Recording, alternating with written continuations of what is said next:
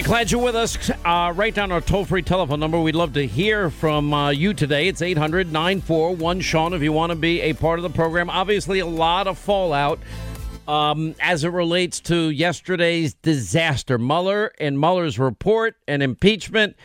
It's over. It's done. It's buried. It's finished. And thank goodness for the sake of the country. Now it's a matter of holding the people accountable that need to be held accountable, which we will do as we've been doing.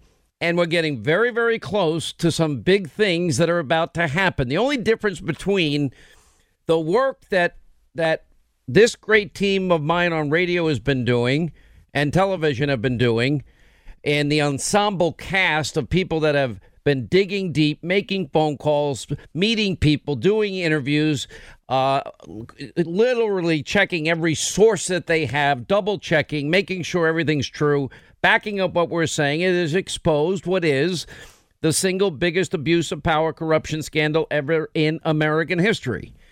Now, there are numerous angles that we've got to examine here today because we cannot allow this to happen again.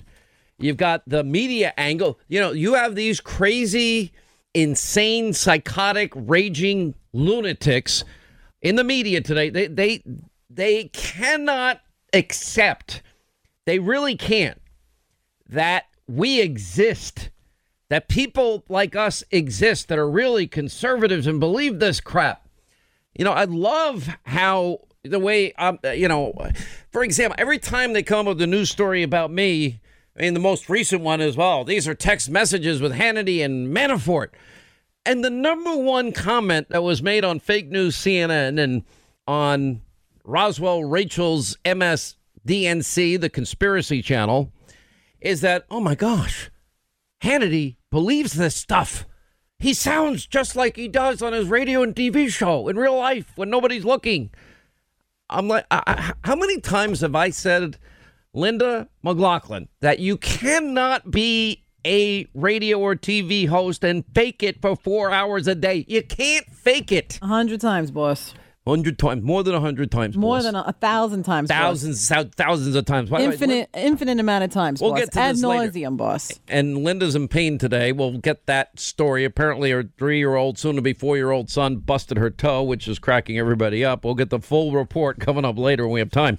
Um, but it is they they cannot accept, and this is why you get this condescension. They can't accept that we exist, that we have a different thought process and belief system than they do. There is this arrogance that exists among the liberal DC swamp, media mob, New York, LA, San Francisco elite, and and it crept into even a kind of I know it's the most prestigious and premier law enforcement agency in the in the world, the FBI, but that's not the rank and file FBI guy that I know. You know, same with the intelligence community, the 99%. They, they- you know, there's a reason cops have guns. There's a reason FBI guys have guns because what they do is dangerous. Those people that work in the world of intelligence, thank God they're there because this is a, a, a god awful, evil, dangerous world at times, and we've got enemies both domestic and abroad. And there are people as we speak plotting, planning, scheming, hoping, praying that they can take us down and have another 9 11. Those people exist. And we have the premier intelligence agencies in the world. And, and it sucks that a few at the top, not the rank and file, but a few at the top, have have abused this this enormous amount of power that they give that we give them every day. But these people really believe that we're smelly Walmart buying Trump voters. And I'm like, get into the real world. I you know, why would you ever say that? You know what I think about people that go to Walmart, Target, Costco's, any of these these big super chains, which I go to myself all the time. And by the way, I don't understand. Lynda, you're gonna have to explain this to me. You know I do all my grocery shopping. I like grocery shopping. I like to I go don't know in. that I would say you like grocery No, I shopping. do. Why, why I do you like? this- why do you like that? Because I like to get the stuff that I like, and nobody else picks up the stuff exactly as I like it. So what's your stuff that you like? Well, like, well, you know what I buy. I buy the same stuff every day. Well, I the mean, uh, audience might not know, so let's talk about it. What are your favorite all items right, at the I just- grocery store? All right, I will go over this at another day. When I I like What are pick- you buying something weird? You don't want to No, share because it I'm, with us? because I'm always on a perpetual diet, so I get these steaks that are thinly cut with a bone that weigh 0.65 uh, of a pound, and I or 0.7 of a pound, and then I get this chop meat. I like to get the one that's 93% lean, and then I like a special. Uh, sensitive marinara sauce from Rao's that nobody can seem to find but me. Sensitive marinara. Yeah, you know, it just you know it takes the edge Does it whisper you a little song as you eat your stomach. pasta? No. Listen, you can make fun all you want. I will. And- Thank you. And I, and I don't make pasta. What I do is I just cook. I ch- chop up the chopped meat, put a little bit of Rao's sauce in it, and that's a meal. Where's the cheese? No, no, well, I don't usually put cheese in. I put Where's cheese on onions? a cheeseburger. I do put. I, you got grill onions a lot. I'm a big onion guy. Peppers? All right, I'm going back to my my thing here. But This they so much really fun, though. believe they really believe that we're smelly Walmart voters. You know what I think is if you go to Walmart, you're saving money. It makes you smart for the same crap you get at another store that's more expensive. You know, this week they got a good sale All right, on right, steak stop. at Walmart. The very same good, very good at price. Costco's. I, you know what the coolest thing when you walk around Costco's now? Maybe some of you think this is dumb. I love the fact that they still it's go it's it's sort of an era gone by, and you get to buy you get to sample something because they cooked it in the store. And I'll tell you, nine out of ten times, I recently was at a Costco's and they were cooking the a Philly cheesesteak sandwich thing, and I tasted. it. I said, "This is awesome!" So I bought it and it was awesome. I, you know, and I, I ended up cooking it at home. And so, why would you make? Why do you? Why do you look down on the people? Who are these smelly Walmart shoppers? Well, are they the teachers that teach our kids? Are they the firemen that risk their lives and put out the fires? Are they the policemen that have to carry a gun? In New York City, I guess you need uh, some type of you know windshield wiper protection if you're a cop in New York because it's open season on on dousing cops with massive crowds with water. And if this doesn't stop, let me predict what's going to happen. It's going to get worse. I have a dear friend of mine that had to retire from the NYPD because he had acid thrown in his face and literally blinded in one eye. You know my friend Captain Howie. And he I mean you you don't know what somebody's throwing in your face. Somebody throws something in your face, that is an assault. And uh, we have the images of every one of those people. It's just like all the times that we have all of these examples of all of these incidents where people are looting, we never follow through and use the videotape to arrest every stupid one of them. You know, to, to, but you know, it's one thing after another. It's yeah, irredeemable, deplorable Trump voters because we don't think like you, or that you you're a bitter, angry American Pennsylvanians that I could never understand how Pennsylvania voted twice for Obama by calling the people of Pennsylvania bitter, angry, you know, Americans that cling to their God, their guns, their Bibles, and their religion. Oh, like that's a bad thing? Really? Tell me, you know, to be a better Christian, to love God and your neighbor as yourself. Gee, that's a really, really radical view, but they can't believe we exist. They, they, the, America knew what they were picking when they picked Donald Trump because they were sick and tired, Republicans and Democrats, that people make promises. They don't fight to keep their promises, and they often back down when it matters. And here's this disruptor, this iconoclast. Now, I'd known him for a couple of decades, and I, I, many of my conservative friends were like, Hannity, you're going out on a limb, and which kind of is what we always do on this program. We, we have a pretty long track record of going out on limbs and being right. Uh, vetting Obama when very few would uh, is one example, or being right on Duke Lacrosse, UVA, Ferguson, Missouri, uh, the Zimmerman Trayvon case, uh, Baltimore, Maryland, Freddie Gray, Cambridge, and Richard Jewell and Nicholas Sandmann. Boy, we, we have a pretty decent track record compared to the media. But that's what they think. That this is what it's all rooted in.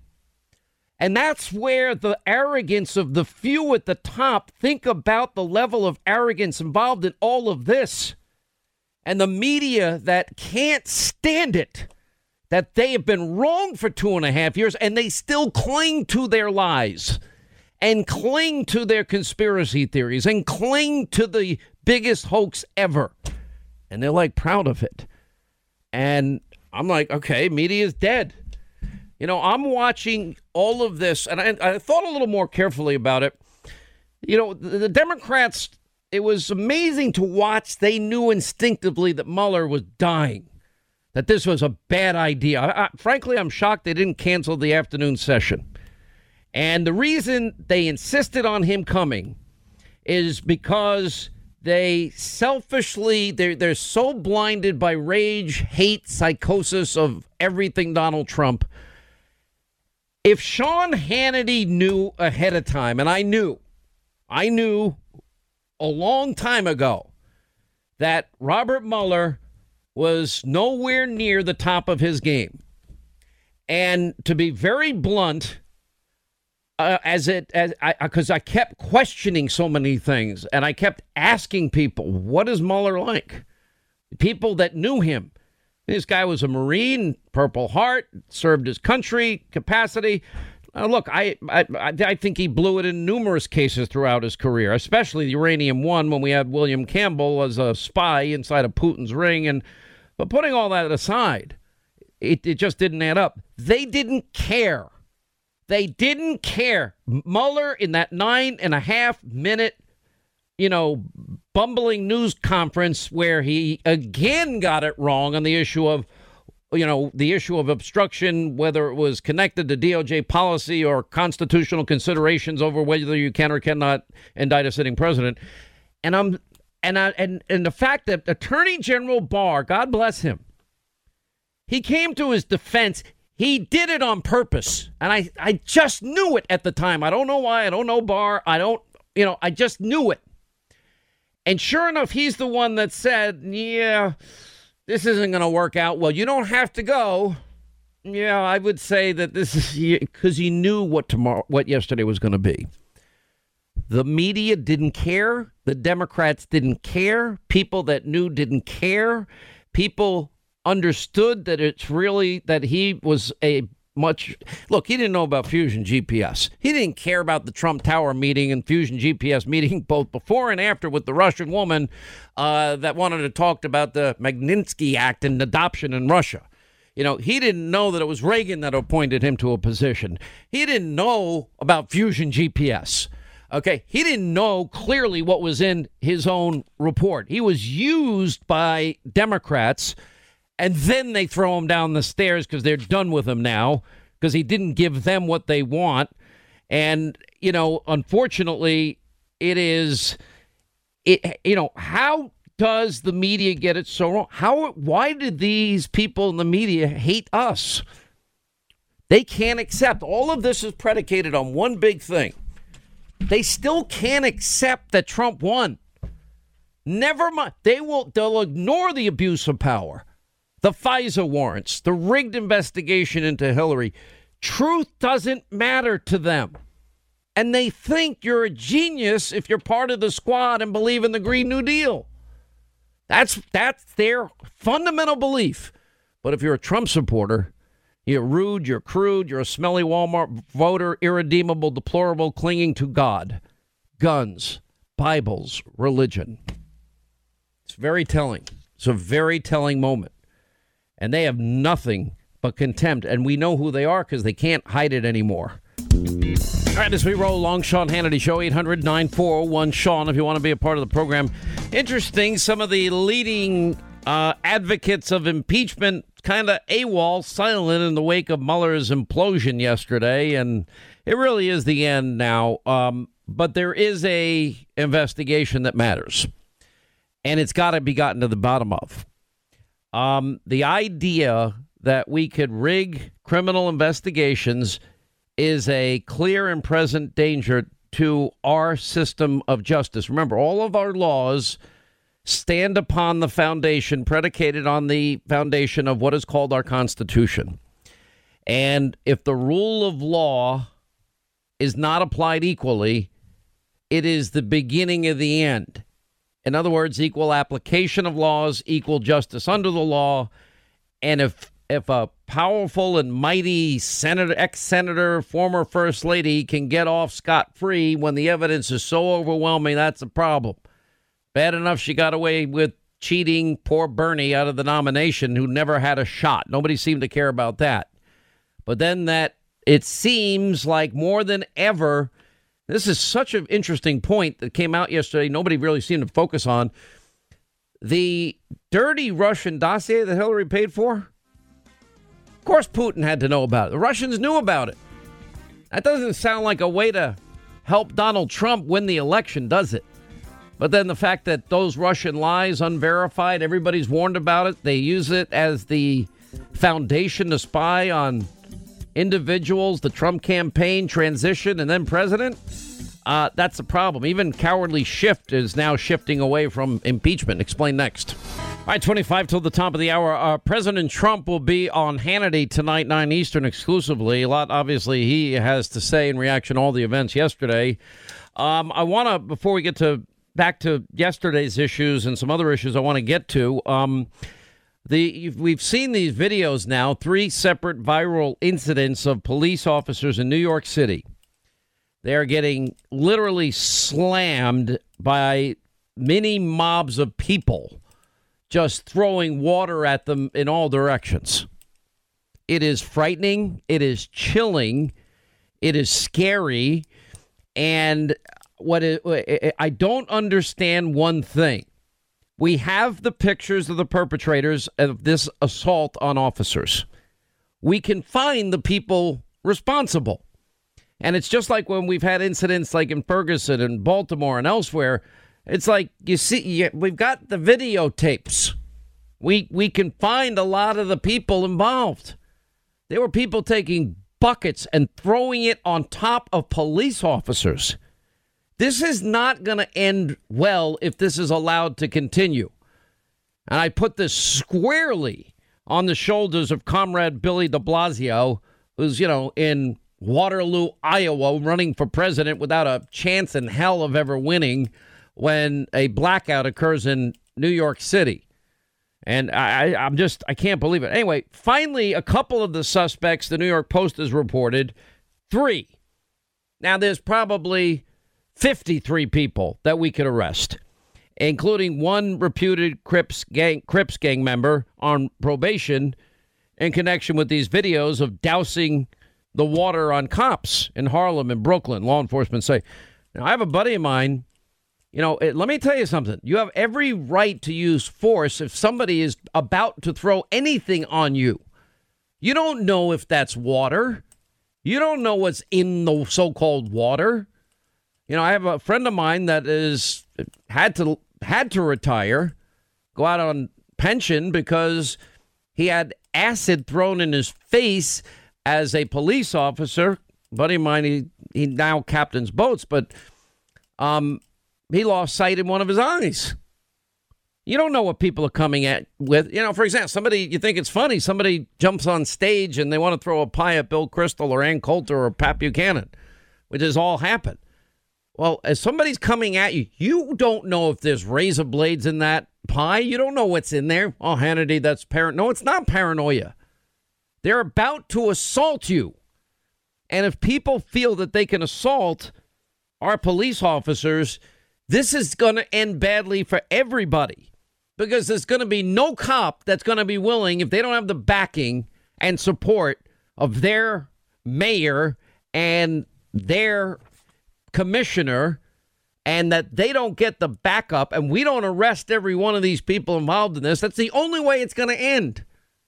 You arrest three people when you have dozens and dozens of people that we have on video. Why aren't they all arrested?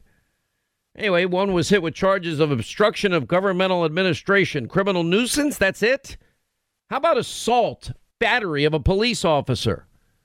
You know, I, I, I this one guy has 20 prior arrests. Why is a guy with 20 arrests for crimes like assault still on probation?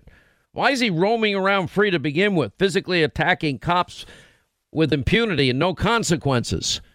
You know, this this is Comrade De Blasio's New York. Now, I'm going to tell you something. Cops are going to they're just they're just going to stop. They're not going to put themselves in a position where this is allowed to happen. They can't. Then they then if they react and let's say they get into a confrontation and there's a physical arrest, well what what what do we do? No arrest looks good. Especially if somebody's resisting arrest. It's never going to look good when you're throwing somebody in handcuffs. And then you have a big crowd of people that maybe want to stop the arrest. It was so bold that they're coming up with it was sort of like at the end of the Super Bowl, these huge big buckets of water and pouring them on the head of these brave men and women that are putting their lives on the line for everybody. It, I, I angers me. By the way, Washington Examiner uh, put out the latest Gallup survey. Immigration is now at an all time high in terms of voter concern. 27% citing immigration as their top concern. Okay. Free health care for every illegal immigrant. That's going to work out really, really well for everybody in the end. Um, now, before I get, I, I, just want you to know something. So, all of a sudden, Maxine Waters was on Twitter Monday reminding Democrats to keep their eye on the prize of a possible impeachment anyway. But, um, you know, and then she was asserted in a series of tweets that judiciary members are armed with a good plan to force more out of Mueller when he testifies before the committee. If this works, they'll give us the ammunition we need to start impeachment immediately. Not going to happen. Maxine Waters, even Schiff the cowardly Schiff. You know, this guy and Nadler have built expectations so many times just to disappoint and lie. We've got the evidence. We've got it. High crimes, misdemeanors, all the evidence is right there. Well, what is it? It's there. He could, the only one on tape colluding with Russia is the cowardly Schiff. And I'm, you know, it's unbelievable to me. Anyway, he uh, announced he's no longer hell bent on impeaching the president. And downplayed the prospects of remo- removing the president from office through impeachment, saying the only way he's leaving office at this point is by being voted out. Oh, you figured it out. Uh, Bill Maher is pretty distraught, tweeting out, sort of following on the heels of Michael Moore. I can't watch this anymore. Go home, guys. You made OJ try on the glove, and it just didn't work. You can still win the election, but I wouldn't bet my own money on it. Okay. There we go. Then you have, um, in the wake of all of this, Andrew McCabe has ramped up his calls for impeachment of Trump. Yeah, that's yeah, brilliant, brilliant strategy on his part. We've reminded him, like we've reminded Comey, that they have the right to remain silent. Remember, Andrew McCabe is the one we now know. He's the one that said, even though he knew it was an investigation and that they had raw intelligence and leaked intelligence and uh, we had surveillance and unmasking of General Flynn, and they knew everything was going to say, oh, no, you don't need a lawyer. And Comey followed up with, no, no, no, no, you don't need a lawyer. We'll take advantage of the chaos. I'm going to send my guys in there to set you up in a perjury trap. And even then, the FBI still didn't think he lied. But after you bankrupt somebody, somebody and he has to sell his house, and you say, well, if you don't do what we want, we're going to put your kid in jail. Well, what, what father's not going to dive on the sword for his kids? Frankly, if you wouldn't do that, I would think less of you. If they're telling you, well, we're just going to put your son in jail, we'll put your wife in jail, we'll put your kids in jail. What are you going to do? You'll dive on the sword. You'll die. I'm telling you, if you care about your family, you're going to dive on it. Okay, I know I didn't lie. They didn't think I lied, but I'll sign this stupid thing. Just like offering, you know, something of great value. What is of great value? Freedom. Oh, here's a get out of jail free card. You see this? I'm Andrew Weissmann. I'll give it to you if you give me dirt on Trump. Or the, and that game was played with Manafort. That game was played with Cohen, obviously. I mean, this has this practice has to stop because they're telling people what to say to get out of jail free or get a reduced sentence. Well, you can't offer something of value to somebody you know is guilty because you want somebody else that's guilty. You know, I, I still never to this day can understand Sammy the Bull Gravano guilty of 19 murders and they never has to go to jail because he flipped on Gotti. They wanted Gotti that bad. It's unbelievable. Anyway, in the wake of all of this, he's now McCabe. Remember, he said no dossier, no FISA warrant.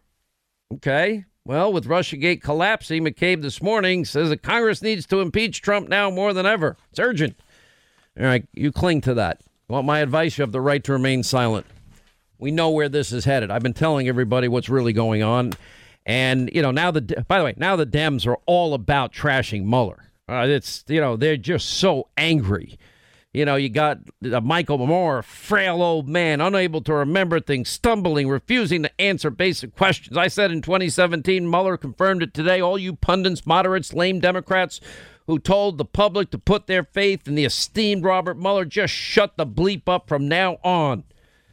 Even that idiot Jeffrey Toobin, the dumbest lawyer on TV. Look at who's winning now. It certainly seems like Trump is winning between the two of them. And it goes on from there. This is this is the America we're living in. They can't believe conservatives actually exist. It was interesting. You had one ex MS, uh, MSDNC host, Krystal Ball, rebuking a former network, wall to wall coverage of the former special counsel Mueller's investigation. Oh, okay. And she pointed out that the president and his associates clearly sought to work with Russia, then lied. Okay, let's just believe the conspiracy theory even more deeply. And look, there's a lot of things here. The thing is, I would say more than anything else you can take out of this, this means Weissmann ran the show. I'm warning about this guy from the get go. And Mueller allowed it to happen. He's, I'm sorry, he, he doesn't get a pass in my book. You know, I, the, but he was used. And everybody knew that he was not going to have the ability to perform well. They thought they could pull him through it. And their hatred of Trump, you know, that, that certainly is a, a higher priority than, you know, whether or not uh, you know, the, the person that, that goes there, they're just going to get trashed as a result of this. You know, and then the media is doing all this. I tell you, it's there's a lot at stake here. There's more at stake than I think most people know. You know, you have the most powerful people in Democratic politics that are perfectly fine with the rigged primary with Bernie Sanders. You have people in, in politics perfectly fine that Hillary had a rigged investigation and the felonies and obstruction are clear, but they only cared about no underlying crime and Trump publicly complaining on Twitter about whether he should fire Mueller. Then you've got it's not Nancy Pelosi, it's the squad, the most influential. We happen to be able to dig up a tape of Congresswoman Omar. White men are the most dangerous threat in America today. Now, it's this squad that has influenced the most the 2020 Democratic presidential hopefuls. Listen. A lot of conservatives in particular would say that the rise in Islamophobia is a result not of hate, but of fear, a legitimate fear, they say, of quote unquote jihadist terrorism, whether it's Fort Hood or San Bernardino or the recent truck attack in New York. Uh, what do you say to them? I would say uh, uh, our, our country should be more fearful um, of, of, of, white men across our country because they are actually um, causing uh, most of the deaths within this country. Um, I don't so have time to play it all. Then we've got Congresswoman Tlaib comparing this boycott Israel. The same words, by the way. We've got a lot of Nazi comparisons from the squad. Casio Cortez that these are like concentration camps, these these holding facilities for illegal immigrants. And then you had Congresswoman Omar in saying that, well, Israel's like Iran, and we boycotted Nazi Germany. Well, now we got Tlaib comparing the boycott Israel movement again to Nazi Germany. Listen. I stand before you, the daughter of Palestinian immigrants, parents who experience being stripped of their human rights, the right to freedom of travel, equal treatment. So I can't stand by and watch this attack on our freedom of speech and the right to boycott the racist policies of the government and the state of Israel.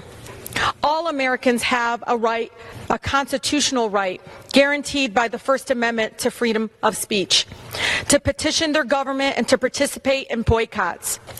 Americans of conscience have long and proud history of participating in boycotts, specifically to advocate for human rights abroad. There Americans boycotted Nazi Germany in response to dehumanization. Yeah, Nazi Germany, concentration camps millions of innocent people slaughtered. You're going to make that analogy in comparison? All right, that's three of the four that have now done that. And then we've got Ocasio Cortez, that America's a garbage country. GOP's running a torture project along the southern border. I'm not making this up. Listen. They should not be using a humanitarian crisis as a bargaining chip to make sure that they pursue their little torture project. Okay, more. But here's the thing. I mean, Omar, you know, trashing America again in a New York Times op ed published uh, Thursday, in which she's urging readers to go beyond condemning Trump as a racist and confront his policies. Along the way, she confirms Trump's basic criticisms of her that she doesn't like the U.S., at least as she finds it. Not enough to condemn, condemn Trump's racist remarks. Uh, what about her remarks about, oh, blaming America for the Kenyan attacks by Al Shabaab killing people in a Kenyan mall? Or what about, you know, actually saying the things that she has said about Israel, the comparison she's made? Remember, it's all about the Benjamins. And Israel's brainwashed everybody you know, and you know, eh, you go through all of this, you know, if it's repugnant to everything we hold near and dear as Americans, and saying that we should be condemned totally, and it's just craziness. This is now the party of the squad. You know, federal minimum wage, Tlaib says, should be $20 an hour. And by the way, about wealth, we need to give people that deserve it back their money the people that work, not the people whose money it is. That I think is my favorite. And Omar and Tlaib suggesting deporting opponents in old tweets. Oh, I thought that was racist.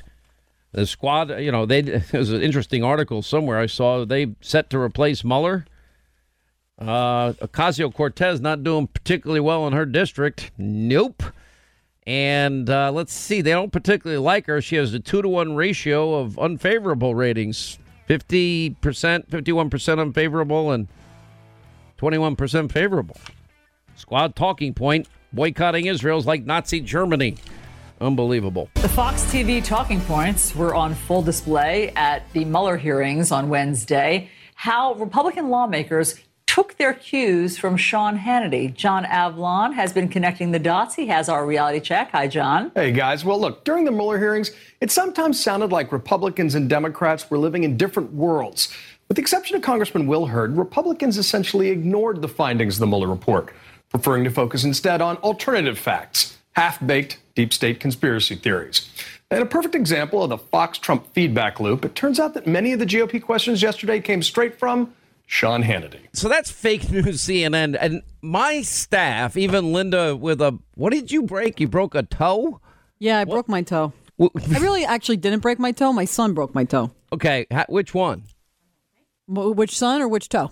Right, you only have one son that we know of, unless you're hiding others. Yeah, you know, the maternity tests are out there. No, Um, but the question is, which I don't know which one you broke. so my son the My other son- night, who is, uh, you know, Leo, he's- by the way, the- uh, slow down. I got to explain to everybody. Liam is all boy. This is a three year old's three year old. This kid has more energy and has mom wrapped around his finger so bad. It- the, the typical conversation, if like, there's something important I need for the show, and I'll say, hey, listen, tomorrow I want to head in this direction. I'm doing this. Do you have a minute? Uh, all right, hang on one second, boss. Boss, one second. Um, Liam, Liam, uh, uh, what did mommy say? Exact cadence, by the way. What did mommy say? Mommy like said, all good mothers, that's the way "Stop we talk. Stop beating the cat." Stop. Well, uh, uh, I don't right. say stop beating the cat. I say stop grabbing the cat. Two. What if I get to three? We do it. All right. If I get to three, you know what's gonna happen. Lee, uh, Lee, what did mommy say? Then it's one, two. We never get to three. I've never heard three come out of her mouth. First of all, three has come out of my mouth many, many times. Oh, baloney! You, you did no. You're like every other parent. You don't want to get to three. no, That's who the wants to bottom get line. to three? Three's the worst. Three is the worst, and you know, and you just in this kid, and if he wants to sleep in in your room, he's sleeping in your room, and you're not going to stop it. That Oh, was boy, my he rule. sleeps. He sleeps in my room every night. It's bad enough that I don't sleep as it is. When you have young kids in your bed and they're kicking you all freaking night long, you never get a good night's sleep. Yeah, Liam definitely sleeps perpendicular to me, so it's not comfortable by any So. Liam likes trains and Uncle Sean. So where did we come back from a trip? It was Gomez, Sweet Baby James. That was when we went to You see and me. Uh, El Rushbo. Oh, that's right. Yeah, yeah, yeah, yeah. That was a fun day, wasn't it? That was a really cool day. He was awesome. Okay, so then, so we're passing a target, and you're like, uh, guys, guys, I need to go in. Liam loves trains, and there's always trains at Target. So I'm like, all right, let's all go in. I, you know, I like to, I like to go shopping. That's I- actually not how it went down. it actually is how no, it went down. The way anyway, that it so went down was you said, you said, "Oh God, we can't wait for her. She's going to take forever. I said, I'm not going to take forever. I'll be fine. Go Okay. do what you got to do. No, I don't no, no. want you I shopping no. with I me. gladly walked in. We all walked in. You walked said in. no, no. Well, wait a minute. I do all my own grocery shopping. I go to the mall myself. I do everything, and every time I go, people are like, "Why are you here?" I'm like, "To buy food." Obviously, Yeah, the look at my reason that stomach. no one likes to shop with you is because Why? you think that all things need to be done at the speed of light, and it's Okay, no, that's not true because she you started turning over every train. There's a, at Target they have the toy department and every train. Which one is he going to like? Is he going to like this one? Is he going to like this one? This goes on for a solid ten minutes, and I'm looking at Gomez. Gomez and Sweet Baby James. They both know me really well. I'm like, this is ridiculous. Pick a train. So finally, Uncle Sean goes and he got a shopping cart, and I started loading up the shopping cart with every train they had, and I got the trains and we walked out. Yeah, and then we we uh you know we sent Lynda home on Amtrak with a giant Target bag on a packed train, and you went home in an SUV. So you know, Well, let me tell you something. How happy was Liam when he got to have Christmas early that day? yeah, he was very happy. That's very true. Um, all right, so how did he break your toe? Yeah, no, he was he was just he likes to do these like running tumbles and just you know wasn't he wasn't. I was just standing there. We were getting ready to go upstairs, and I said, "All right, let's go. You get one more run, and we got to go." And one more run broke my bruised one toe, and then broke my third toe. And I've broken six toes in my life, so I know what a broken toe feels like and how painful. Yeah, there's nothing they can do for it. Nothing you can do. So I'm like, Nothing. all right. Yeah. you know, I'm standing. Is it all that like, disgusting "Ugh." purple then- Oh, and green at this point? Disgusting. Absolutely. It's so disgusting. Disgusting. And I already like- don't like feet, so it just freaks me out. And then, like, if you jam your toe and your toenail gets jammed, and then it takes forever for it to fall off and then yeah, I never had that problem, and I don't really want to talk about that. I still have beautifully painted toenails. I just All right, I, ah, disgusting. I don't want to hear this crap. I, Yeah. I'm not into all that stuff. Okay. All right, uh, all right. So anyway, so this is this is now the new talking point that. It, but I will say this: that oh, Sean Hannity, because I gave a tutorial. You know what I discovered yesterday, and because you had made such a big deal about me. That's that some you had two people call in and say, "Gee, he's the only one who thinks he has the questions for the." I'm that wasn't it at all. That was not my motivation. I had I know that people like Devin Nunes, Mark Meadows, Jim Jordan, uh, John Ratcliffe, uh, Matt Gaetz, Doug Collins know more than I do because they have access to more information than I have. And how many times have you heard me yelling at these guys because I'm mad because they won't tell me, or we find out that they knew when I asked them and they didn't give me the information, and and because they're following rules and they don't leak and they do it right. And my my last question is always, am I over the target? I don't want to get it wrong. But the Washington Post writes this big piece how Fox, Breitbart, President Trump beat all establishment media on Mueller Day. And then it goes into this analysis of this algorithm reporter, Drew Harwell, and points out that Fox News, Breitbart News, President Donald Trump, by the way, who will be on Hannity tonight, dominated the social media news cycle on the day of Robert Mueller's testimony before Congress. And he goes on to say they dominated in every way imaginable.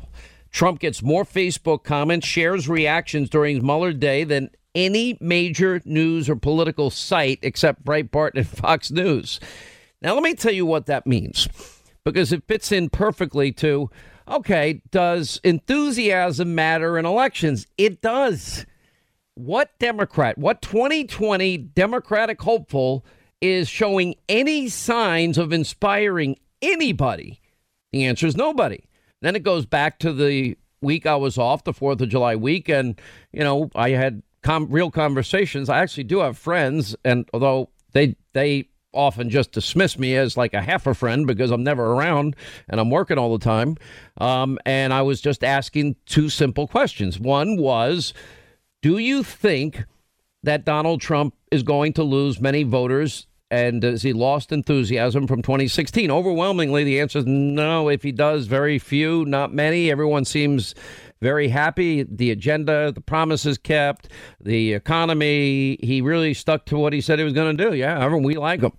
Um, do you think now that we have the best unemployed, best employment conditions in America since 1969, and you know, record low. I mean, not near record, the record low, low, low, low for African Americans, Hispanic Americans, Asian Americans, women in the workforce, and youth unemployment. I'm like, do you think the president's good job 7 million jobs created, 8 million fewer Americans on food stamps, millions more in poverty, out of poverty. Do you think he has a shot for maybe people that didn't consider voting for him in 2060? Everyone agreed with that. And my point here is how often do I make the case on this program that we're all spokes in a wheel? You know, these dopes over at CNN can say Sean Hannity you know, I, I, was I was more afraid of some Republicans wasting their five minutes and not wanting to come on the air and and and know that I did everything I could do to inform them if this is not something they've been following. Now, let me tell you something. If the FBI director Wray admits that he did not read the entire Mueller report, you know these members of Congress didn't read it. You know how many bills are passed? Nobody reads it. They don't read the bills. Very few people actually read them. And the problem is, is when people actually read them, then they find a million things they don't like about them. And even though they might like the overarching theme of the bill, you know, it, there are certain items and lines they're not going to cross. But my point in this is the president hasn't lost enthusiasm. And there is not a single person that is a a key pivotal part of this movement, I guess, except maybe the president himself. And that is that every single time you go on social media, every single time you defend the president, even as these big social media giants try and silence conservatives, we need every spoke in the wheel. Every single person that went on social media led to this Washington Post report that, yep, it was all it, conservatives owned social media the day Mueller was, uh, you know, having his his disaster showing. Now that means that all of you need to take a bow. You know, maybe because there are a few of us that happen to be our jobs happen to be in the public and maybe you know fake news cnn tries to use my name in segments all the time to boost their failing ratings which I, I, you know, I just don't get it to be honest. But I don't mind the free coverage. Um, but the bottom line in all of this is, is this is you, we, the people, the people that show up at rallies, the people that donate, the people that wait in line and vote, the people that go on social media that defend the president, that fight back, that see the lies and conspiracy theories all around them the the ones that understand that real socialism and and radicalism is now taken over the Democratic Party, the ones that see the mob and the media for who they are. There is no Sean Hannity radio shows, now 620 affiliates. There is no Hannity on Fox News, but for you, we the people. I, I, I don't own this microphone. I, I, I work at the pleasure of the people that listen every day. And that's where this is at its core a powerful movement because people knew exactly who Donald Trump was. They didn't know for sure. Many of my conservative friends, and Lynda, you can bear this out and bear me out on this. You know, I I vouch for his conservatism. For 30 years, people say, "Well, Hannity, what is it about you and Trump?" It's I, will be honest, it's I do like President Trump. I like him a lot. I think he's the, one of the funniest guys I've ever met, and one of the most misunderstood people that I've ever known. And th- this idea that people tell him what to do is stupid and ridiculous. If it were true, he, he wouldn't tweet. How many times have we said that, Lynda? Right? If Many it were times. true, Donald Trump you know, wouldn't say getting some of the fights he gets into. But there's an expectation that the guy that ran as a disruptor, ran as an iconoclast, ran as the anti establishment force, that somehow the switch is going to go off and that Donald Trump is all of a sudden going to become, you know, take on the nature of George W. Bush, Obama, or Mitt Romney. It's not going to happen because the force that that drives him to fight for trade deals and to fight fight fight to get the border wall money and the border wall issue you know is that you don't turn that switch off or the one that de- promised deregulation and did it, that promised energy independence and did it, that promised the largest tax cuts and did it, that promised originalists on the court and did it from the list he gave us. And is he perfect? No. Do some people wish maybe he was a stylistically different? That's fine. But the people that that saw this for what it was, which is that we're sick of Republicans and Democrats that don't keep their word. And I did I did say that I knew Donald Trump for well over two decades, and I knew where his politics did in fact lie, and they were not liberal. They were not establishment. I knew where areas of agreement and disagreement we had were, but I vouched for it because I knew it to be true. But none of this happens without you, without we, without the people.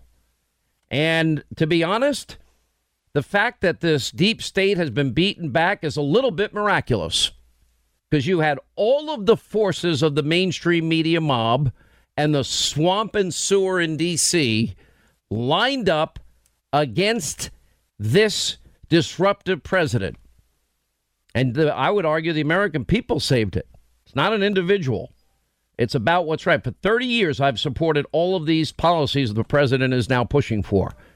Yeah, the personality's dynamic, it's sharp, endless energy, passion, desire to win for the country. It's all real. That is all real.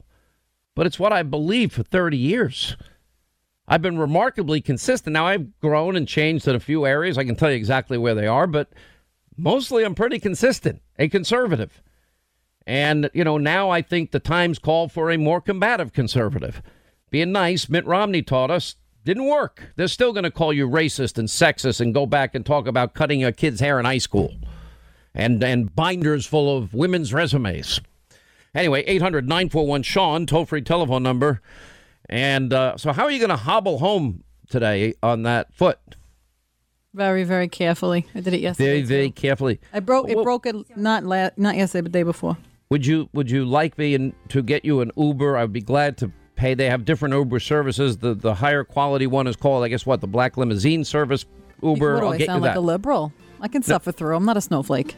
Would you like me to pu- expense it for no, you and again, pay for I'm it? not a liberal. I don't need a handout. I don't need a car. I'm Oh, good walk grief! there. I'm, like I'm doing it to be nice. I'm not. You're not asking for a handout. I'm offering uh, some uh, convenience for you so that you can have your foot heal.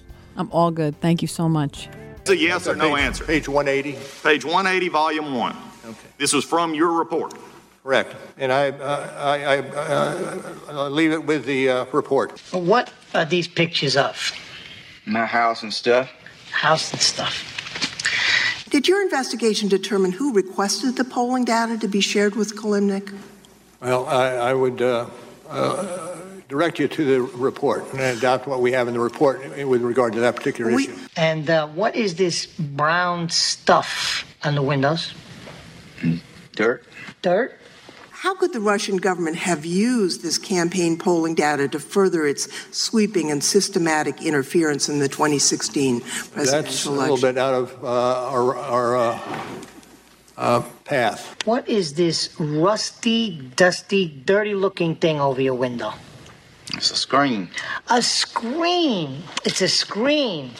To explain the prosecution or declaration, declination decisions reached. This is one of those uh, areas which I decline to discuss. Uh, Okay, then let, and uh, would direct you to the report itself. And what are these really big things right in the middle of your view from the window of your kitchen to the sack of suds? What do we call these big things? Trees? Trees, that's right. Don't be afraid. Just shout them right out when you know. When you talk about the, the firm that produced the Steele reporting, uh, the name of the firm that produced that was Fusion GPS. Is that correct? Well, I, I'm not familiar uh, uh, with uh, with that. I, What are these thousands of little things that are on trees? Leaves. Leaves. And the owner of Fusion GPS was uh, someone named Glenn Simpson. Are, are you familiar with? uh, this is outside my purview. Okay. Um, Glenn Simpson was never mentioned in the 448 page Mueller report, was he? Well, this is, as I say, it's outside my purview, and it's being handled in the department by others. Uh, are you aware of that? It's outside my purview. and these bushy things between the trees. Bushes. Which president appointed you to become the United States Attorney for Massachusetts? Which senator? Which president? Oh, which president? I think that was President Bush. Um, According to my notes, it was President Ronald Reagan. Is it possible you just saw two guys in a green convertible and not necessarily these two particular guys? Well, I suppose. You know, that was a little mixing, well, per my cousin Vinny. That that's how bad it was. That's how disastrous this was for the Democrat. Now, for two and a half years, I got to tell you something.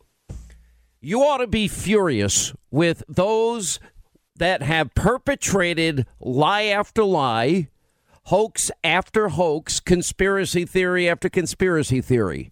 Two days ago, we were being told by the likes of the cowardly Schiff, the biggest liar in Congress, and Jerry Nadler, the second biggest liar and conspiracy theorist in, in Congress, just how devastating a day that this was going to be, and that that Trump can now be impeached and indicted. They have this is what they do, and this is what the media mob does.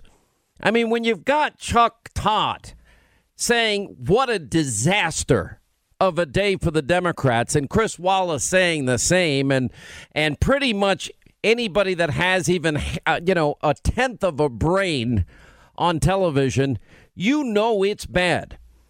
And I'm going to tell you something, and and you take this for what it is worth. It is scary that he had no business in this position. He had no control, and that Andrew Weissmann, as as corrupt and horrible as he is, ran the entire thing. The guy at Hillary's victory party, the guy that has known to withhold exculpatory evidence, a guy to use nefarious prosecutorial techniques, a guy that cost tens of thousands of our fellow Americans jobs at at Enron Accounting and was beaten 9-0 in the Supreme Court, a guy that put Merrill executives in jail for a year, and that was overturned, Fifth Circuit Court of Appeals, ran the show. He was in charge of hiring and clearly in charge of everything and anything in between. Anyway, here for their take, their analysis, uh, Gregg Jarrett author of the number one bestseller, The Russia Hoax. He soon has a follow up to all of this The Witch Hunt. David Schoen, criminal and civil liberties attorney. And Manny Alicandro is with us. He is a New York attorney and former New York uh, City public advocate uh, candidate. Thank you all for being with us. Uh, Greg, I'll start with you. Um, worse than I could have even imagined. Um, yes, but I expected it, frankly. Um, Robert Mueller uh, is, I, I think, uh, rather feeble of mind. He seemed often lost and confused. His answers were slow and halting. He struggled to understand questions. This is the problem when you've got a guy in charge of an investigation who was uninvolved. This is a guy who didn't write the report. And, you know, when you don't write a 448 page report, you're not all that familiar with it, even if you've read it five or six times.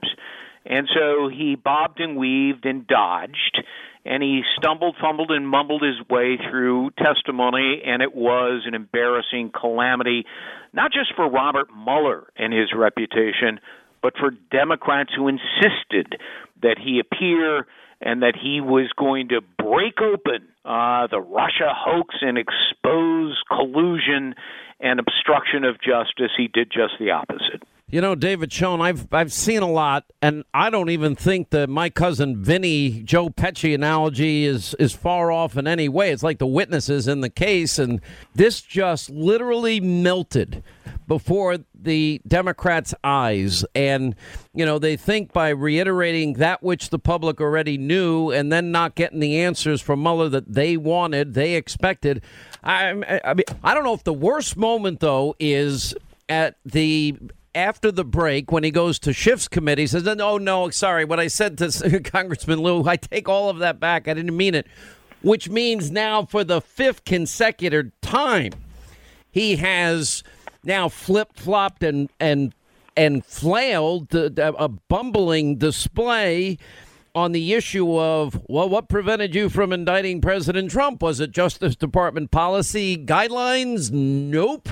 Yes, nope, yes, and now we're back to nope again. He right. is. Well, um, yeah. I was going to say the Republicans put him in that spot. He had no choice. he was caught with the lie uh, on the Lieu matter, mistake you might want to call it. And so I think his people got to him in between and told him he better regroup on that issue.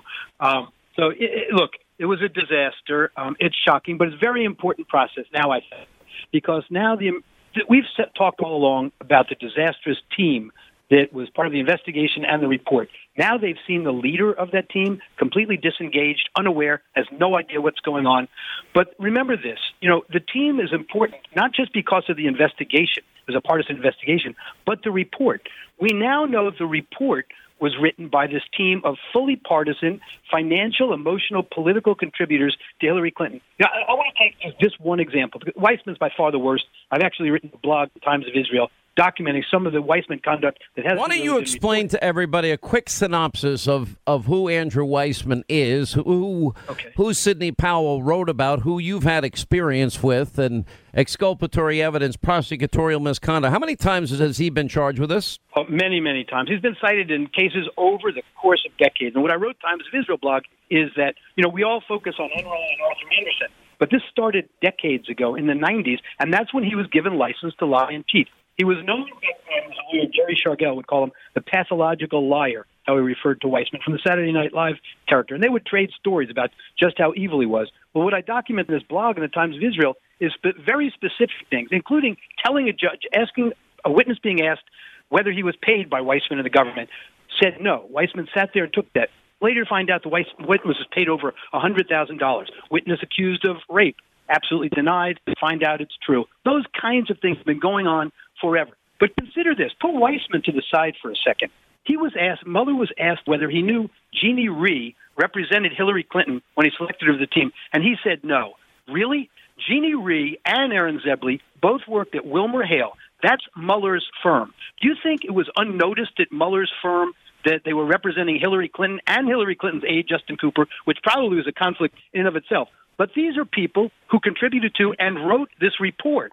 They have an absolute continuing obligation to, as they wrote the report and conducted this investigation, they have a continuing obligation to their clients, Hillary Clinton and Justin Cooper. That's who's part of this team and who's part of the investigation and the report. In no universe would that be acceptable.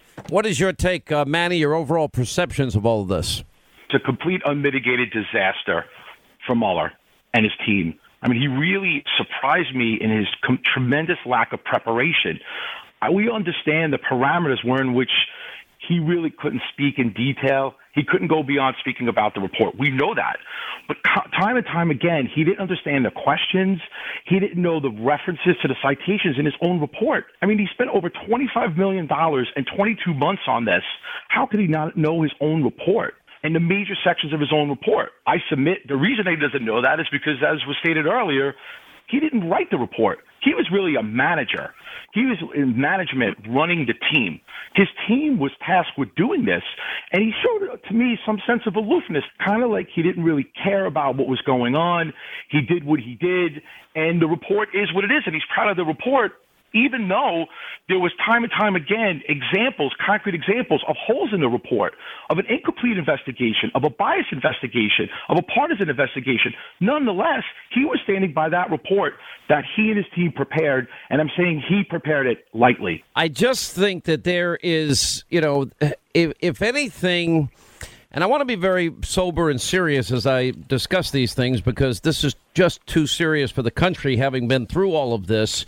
And as I watched and I watched this disaster unfold the way that it did today, um, all I could think of is that if anybody should feel bad for anybody in all of this, it's not exactly Robert Mueller, who never was on, on top of any of this.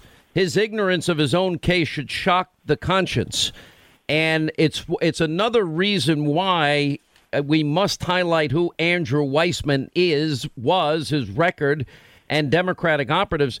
As he clearly ran this show and did all the hiring two weeks in, trying to bribe a Ukrainian oligarch with a get out of jail free card if he just provides dirt on Trump, two weeks after Mueller's appointed. And in the end, as biased as this team was, they still failed. They failed because the president and his team did nothing wrong. If you want to feel bad for Mueller, feel bad for the right reasons. He was used by partisans like Weissmann and Ray and the team that Weissmann hired.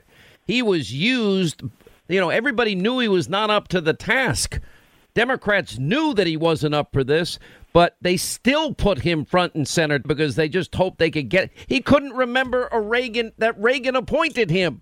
Imagine if it was uh, one of the witnesses not remembering that fact. They would have charged them with lying to Congress or the FBI.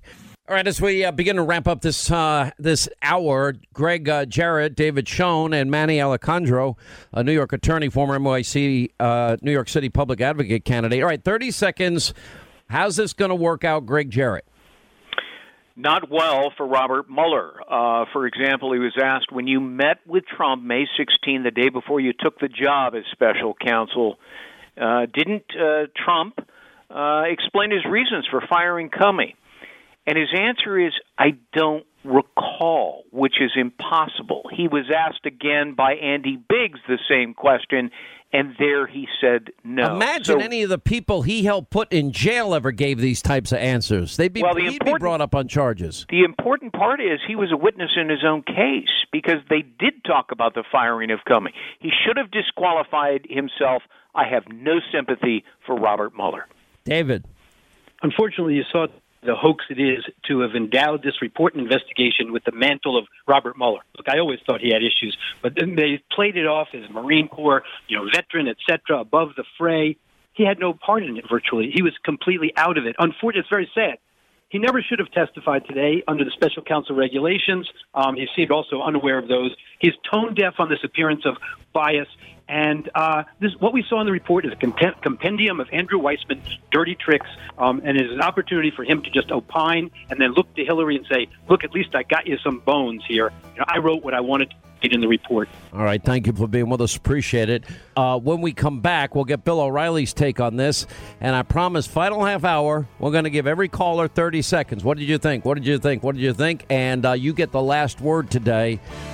The, the firm that produced the Steele reporting, uh, the name of the firm that produced that was Fusion GPS. Is that correct? Well, I, I'm not familiar uh, uh, with uh, with that. I, Well, uh, let, me- you- let me just help you, uh, It, it was. It's not. It's not a trick question. Right? It, it was Fusion GPS. Now, Fusion GPS produced the opposition research document wide, widely known as the Steele dossier, and the owner of Fusion GPS was uh, someone named Glenn Simpson. Are, are you familiar with? uh, this is outside my purview. Okay. Um, Glenn Simpson was never mentioned in the 448-page Mueller report, was he? Well, as I say, it's outside my purview, and it's being handled in the department by others. Okay. Well, he, he was not. Uh, 448 pages. The the owner of Fusion GPS uh, that did the Steele dossier that started all this. Uh, he, he's not mentioned in there. Let me move on. Uh, at the same time, uh, Fusion GPS was working to collect opposition research on Donald Trump uh, from foreign sources on behalf of the Clinton campaign and the Democratic National Committee. It also was representing a Russian based company, Prevezon, which had been sanctioned by the U.S. government. Uh, are you aware of that? It's outside my purview. The reason, again, that you did not indict Donald Trump is because of OLC opinion stating that you cannot indict a sitting president, correct? Uh, that is correct. I want to add one correction to my testimony this morning. I want to go back to one thing that was said this morning by Mr. Lieu, who said, and I quote, You didn't charge the president because of the OLC opinion. That is not the correct way to say it. As we say in the report, and as I said at the opening, we did not reach a determination as to whether the president committed a crime. All right, there you have it. Um, we have Ted Lieu questioning Robert Mueller. He gives one answer.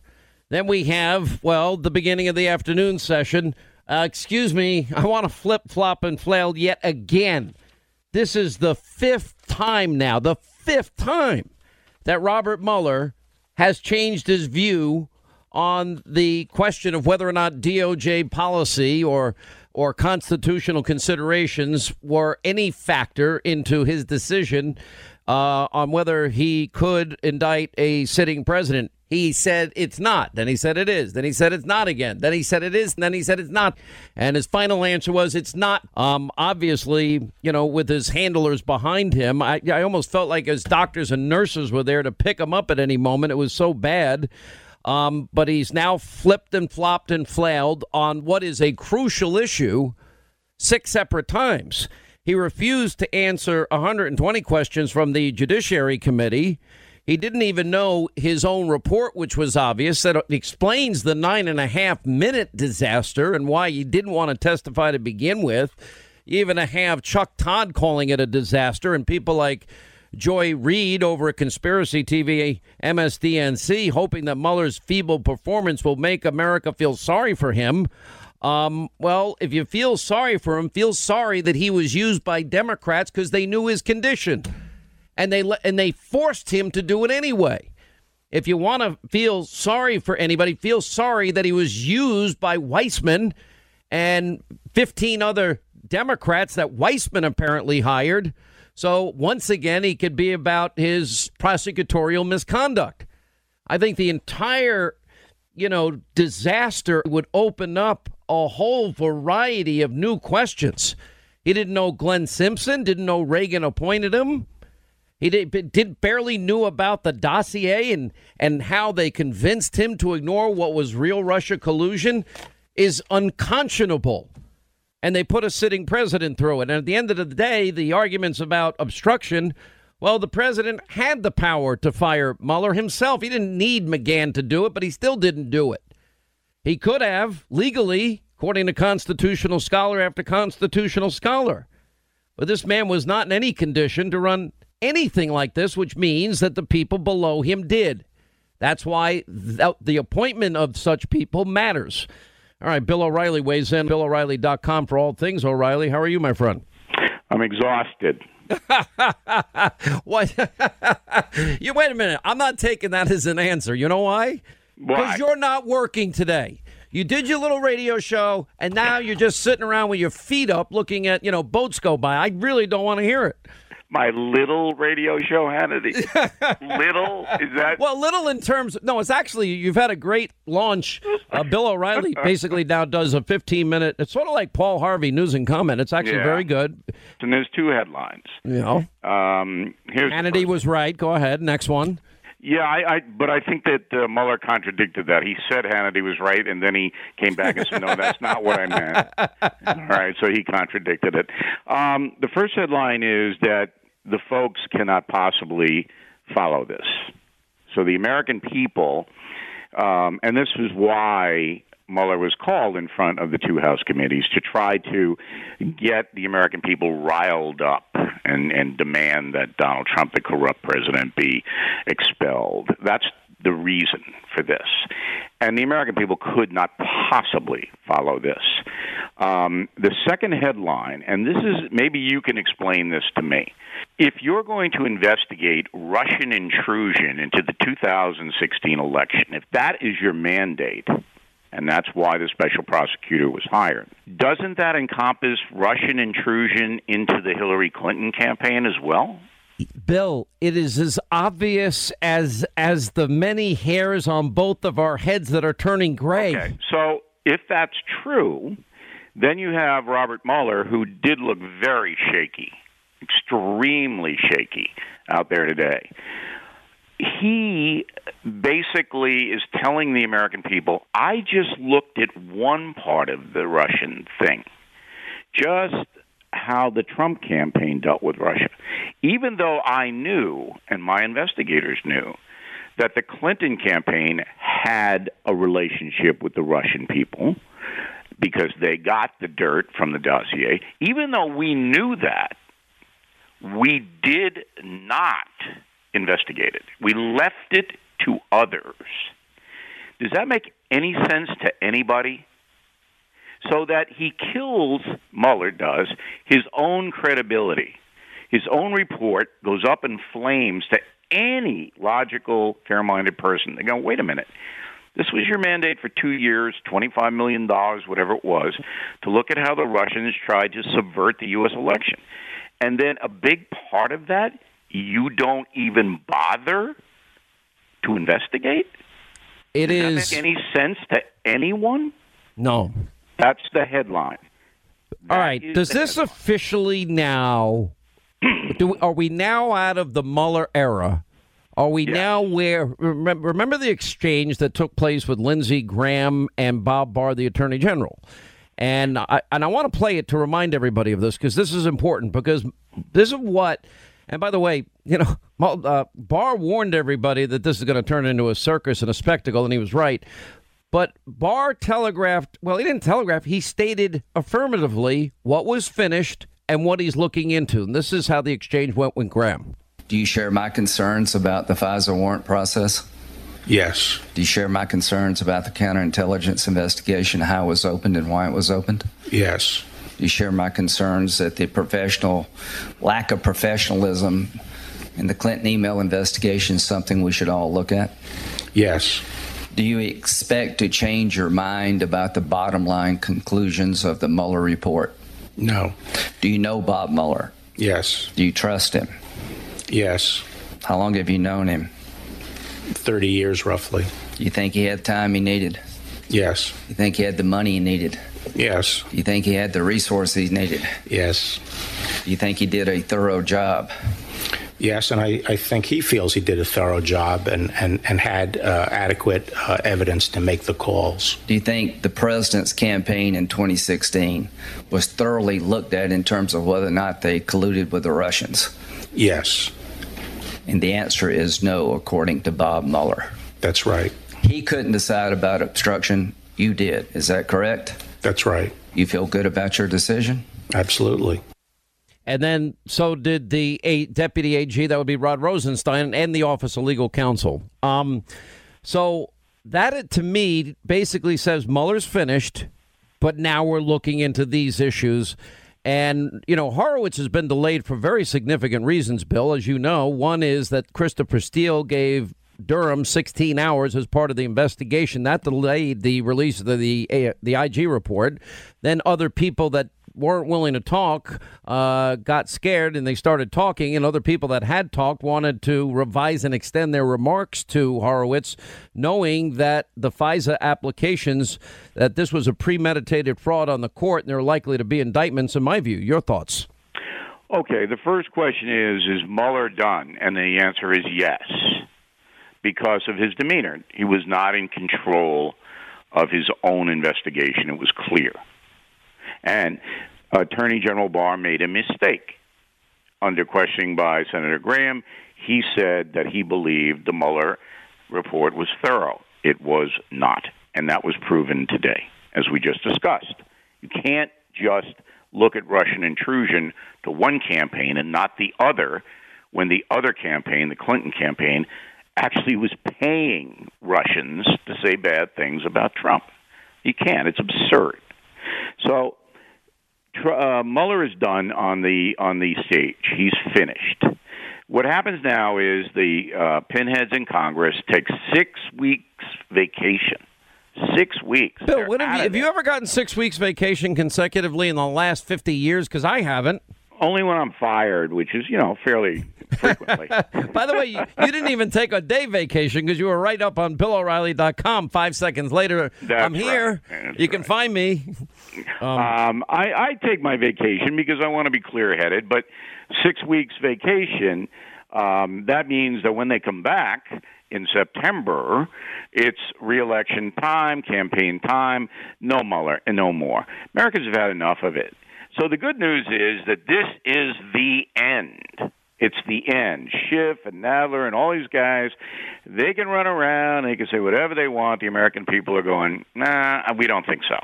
And that is the base. You can't do anything without that support. Even the liberals, even the liberals are going, all right, we don't like Trump.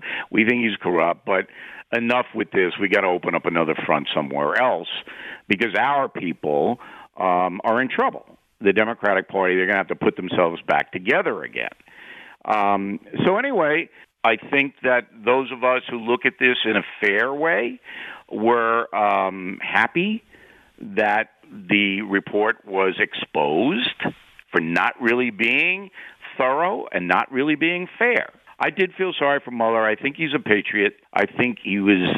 I think it was used by. head on this. I think it was used by both the people like Weissmann and the people Weissmann yeah, hired. maybe I don't know why. And I think it was used by Congress today. You know what, Bill? There's no way they didn't know what to expect today. They knew it. No, but Mueller himself doesn't physically look like he's up to the job, and he's not mentally quick enough. Would you repeat the question? I, he's not speaking into the mic. I mean, it, it just he did. He looked befuddled. Word of the day: befuddled. And after almost two and a half years of living this thing every day, you can't come across the American public as befuddled. You can't. BillO'Reilly.com is where you can find all things O'Reilly, including his new, well, news and commentary show uh, that is on, what, 200 stations now, very quickly uh, syndicated around the country.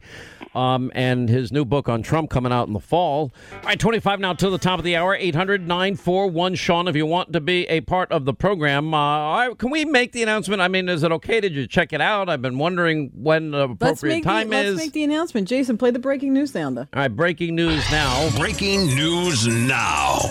Here's Sean Hannity. All right, we have a new addition to the Sean Hannity show uh, family, if you will. And for those of you that remember, for how many years did Lauren work on our program until she abandoned Se- us? seven and a half years. All right, now seven and a half years, and she works with, with one of Lynda's LLCs. She got at LegalZoom.com. All right, so now uh, what people may not know is Lauren married Lynda's brother Don. I know it, it starts getting complicated here, but uh, as I predicted, how long have they been married now? Uh, they will be married a year. When are they going to be married a year? September 7th. Okay, so uh, what is that? Well, 10, nine, 11 months into the marriage, they have their baby. Or 10 months into the yeah, marriage, Yeah. Which makes it, you know, by the way, They the- had that honeymoon baby. They meant it. apparently, I mean, uh, a little baby girl, six pounds, how many ounces? Six point fifty six pounds point fifty five ounces. She's and a what's little her tiny what's peanut. and what's her name? They haven't told me. Oh, come on. I swear to God, they're call, we're calling her Baby McLaughlin. Disaster. I was like this You- little. you better be careful because it's gonna. I, you know, I can't wait to see your son's reaction to it because he's three. Oh, he's so excited! But the funny thing is, so Liam's birthday is Sunday. Yeah. And now Oh, her I forgot about that. Yeah, her his birthday Sunday. He'll be four, and her birthday's yesterday. Yeah, how old's he gonna be? He'll be Four? four. Four? He's gonna be four. And then Blair's birthday is next week. He'll be five. don't. But, but all right, Blair. Blair is an old man. I mean, sweet baby James. I promise you, Uncle James. Uh, th- seriously, I want you to answer this question, and and, and don't take any time to think, and, and speak clearly into the microphone. How old are you? Sixty something. He doesn't know, and he doesn't care either. You know, you got they just they, they don't mean anything. Oh. Anyway. Uh, all right, let's get to our busy telephones. Uh, let's say hi to Nathan. I think we should finish that introduction with congratulations to Oh yeah, Lauren yeah. and Don. Oh, congratulations. yeah, I need a, a picture we can put on the website. Number one, and number two, um, I know Lauren's family. I'm I'm just guessing here. I'm I don't know for sure, but I'm guessing between your mother, you, and her family that there's like nothing left to buy the kid that the kid would ever use, right? There wasn't even anything left for the baby shower. Forget about it. Yeah, I mean it's ridiculous. And by, by the way, and I like to buy those. Ba- you go online, people have those registries, right? And I'm like, well, this item is fifteen ninety two, and this one is fourteen eighty eight, and so usually Kristen, who is uh, who we all know and love, I say, Kristen, and she goes, well, what would you like me to pick? And you know what the answer is because when I heard the news in your case, what did I do? You bought everything on the registry. Except, bought it out. Except for one thing. Yeah, that's right. I, I what was never, it? What was it, Sean? I'm, I'm, I, I don't remember. What was Oh, you it, don't remember? Oh, I remember. I'm just not buying that. It seems too so, weird for me. for our audience who does not remember, because my son is now going to be four, uh, when Sean bought the registry out, which was very kind of you, thank you. And I got all of my presents in one day in my New York City apartment. It's not that expensive. I mean, let's be Um, honest. The, you know, it's, expensive. It was very nice. That's not the point. The point is, is that you didn't buy me the breast pump. The most important thing that I yeah, need. great. To I you know why? Because it'll be a lawsuit. But you know who? I can bought, see but you know who did buy me the breast pump? Do you No, remember don't who really, bought it? I don't want to know who bought Oh, it. I don't do. even want to talk about oh, it. No, I, you this do. is not. No, I Am I making don't. you uncomfortable? Yes, I don't want to Mother's talk about it. should not make you uncomfortable. Let me Oh, tell you my who bought me God. that. Stop. Sean Hannity's hair bought me the breast. Oh, that's right. The the guy on Twitter. So there's a guy on Twitter whose handle is, Is Sean? Hannity's hair, and he bought me the breast pump. You and know, can I uh, tell you what the card said? Good luck with your baby. Love Sean Hannity's hair. I was like, oh God. Oh my God. Is he still around? Yeah, man. He's still out there. Oh my! I'm. I am glad I'm off Twitter. And, and by the way, everybody in my life is You're, glad you're I'm off actually not off Twitter. It's just that you're not in Twitter. doing no, I send. anymore? I only send tweets through you, uh, Kristen. That's it. You are the only two people. Blair. You are the only three people that have access to that account. Do Which means listen, you're on Twitter, but you have to be handled. That's all. No, no, no. I read Twitter. There's a lot of good news on Twitter, Uh-huh. but I refuse to have the active account where I can get into my own Twitter account at 2 a.m. and say something stupid or have another incident like the many times apparently my Twitter account's been compromised, like everything else has been compromised in my life, but by hackers. Um, just say I think we should go back to how many. Pages? How many? fun. How many pages of text came out the other day? I'm like, oh, good grief! It was Friday at five o'clock. Fifty-seven pages. Oh, over 1,100 texts, and I'm like, I have no idea what I said in 2017. Probably something dumb. I don't know. And then it took seven lawyers. You were involved. Um, Are and you, you mean me, or you? you you were involved You, and then okay. but the funny thing is is so i i have our lead attorney on this and he's looking he, he pulled six people off their jobs and made everybody start looking at it and so he calls me after like 30 minutes he goes ah everybody read it twice uh, it's fine it sounds like you uh, were doing your show and I said, well, wait, I'm only on page 40. How did you people read it twice? I can't get through it once yet. And then I, you know, I'm like, all right, my lawyers are saying, and then I stop reading it. The hell with it. That's what lawyers are for. Yeah, but I think the funny, to me, the funniest part of that entire release on a Friday, on that Friday dump, was that all these liberals are reading. They're like, "Oh my God, Sean Hannity actually believes this stuff. He says the same thing in his private Oh, life." they- Oh yeah, my I, you know, that, I'm. What, do they think that I'm faking this? Well, I, just think, you know, the way that you write it with all your exclamation points and your capital letters and the emphasis, they can actually hear you. And it's just like, oh my God, what's worse? The fact that he talks like this or the fact that he believes it and actually texts like this with people he knows? And I, I just, Look, I've just been burned too many times, you know, even being nice to some people that are nice on Twitter. You know, I tend to be uh, inclined myself to like I like conservatives. I've always liked people that that share like um Bible verses, faith on Twitter. I mean, and on on social media because they're they're always looking to like lift other people up. So I'm kind of drawn to people that, always want to help other people. They just something about them that that inspires me. And then the people that I fight with, which is what I was more known for on Twitter, and I'm just like I don't have time anymore. And I mean, I'll pick a fight once in a while. Who was the last person I picked a fight with? No, Jimmy Acosta. Remember, he was harassing you and everybody else and his book people to get on the shows. I said, I'm not putting you on the show. Do you know Levin sold over half a million bo- books in like three, four weeks, and Jimmy Acosta couldn't sell 15,000? That's how bad that book was.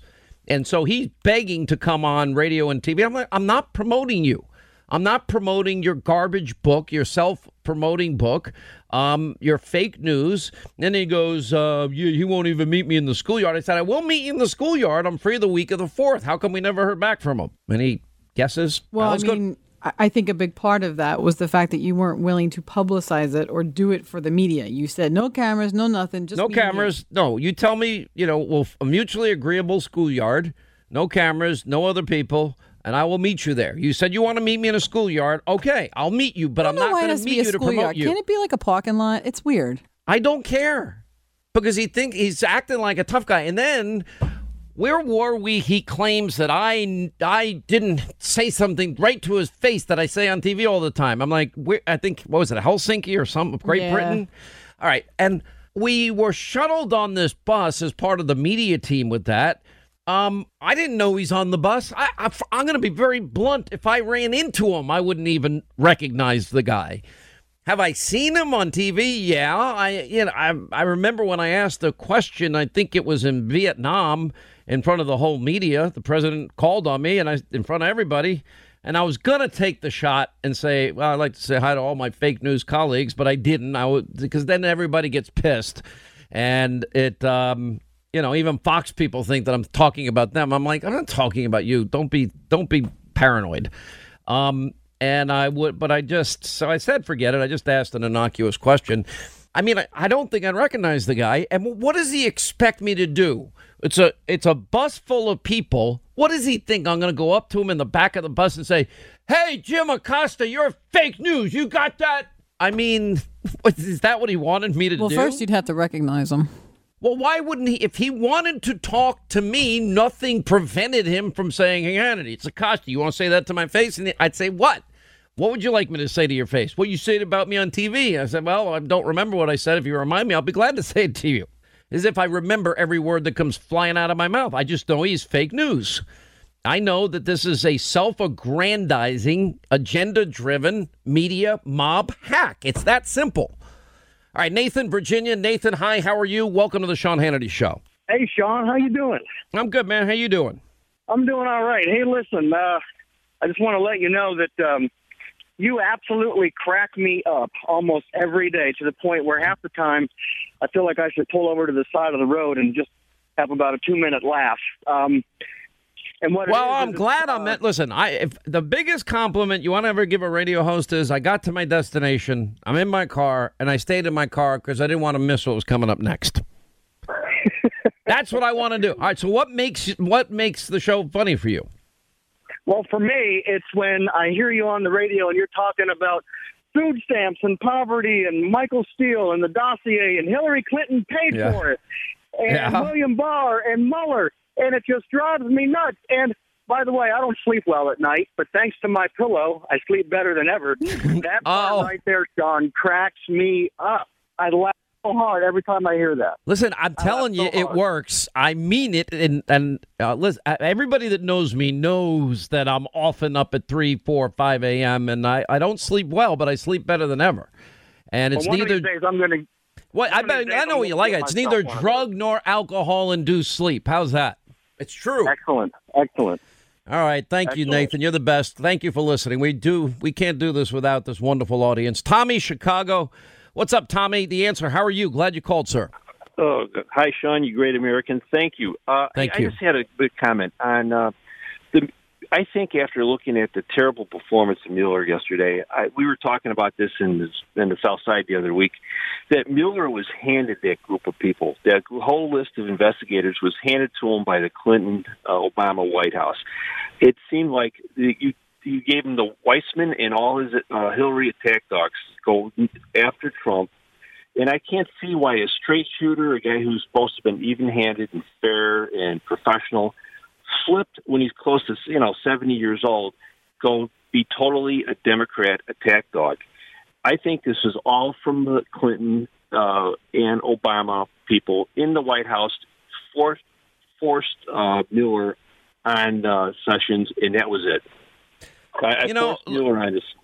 I, I'm gonna tell you that yeah, the fact that he didn't know Jeannie Rhee worked for Clinton, the fact that we only found out recently that it- was Weissmann that hired everybody, and two weeks after Mueller's appointed, he's trying to uh, give a Ukrainian oligarch a get out of jail free card for dirt on Trump. I mean, when you if you reverse it, it's it's it's the very thing they seem to be so outraged about that they're all guilty of.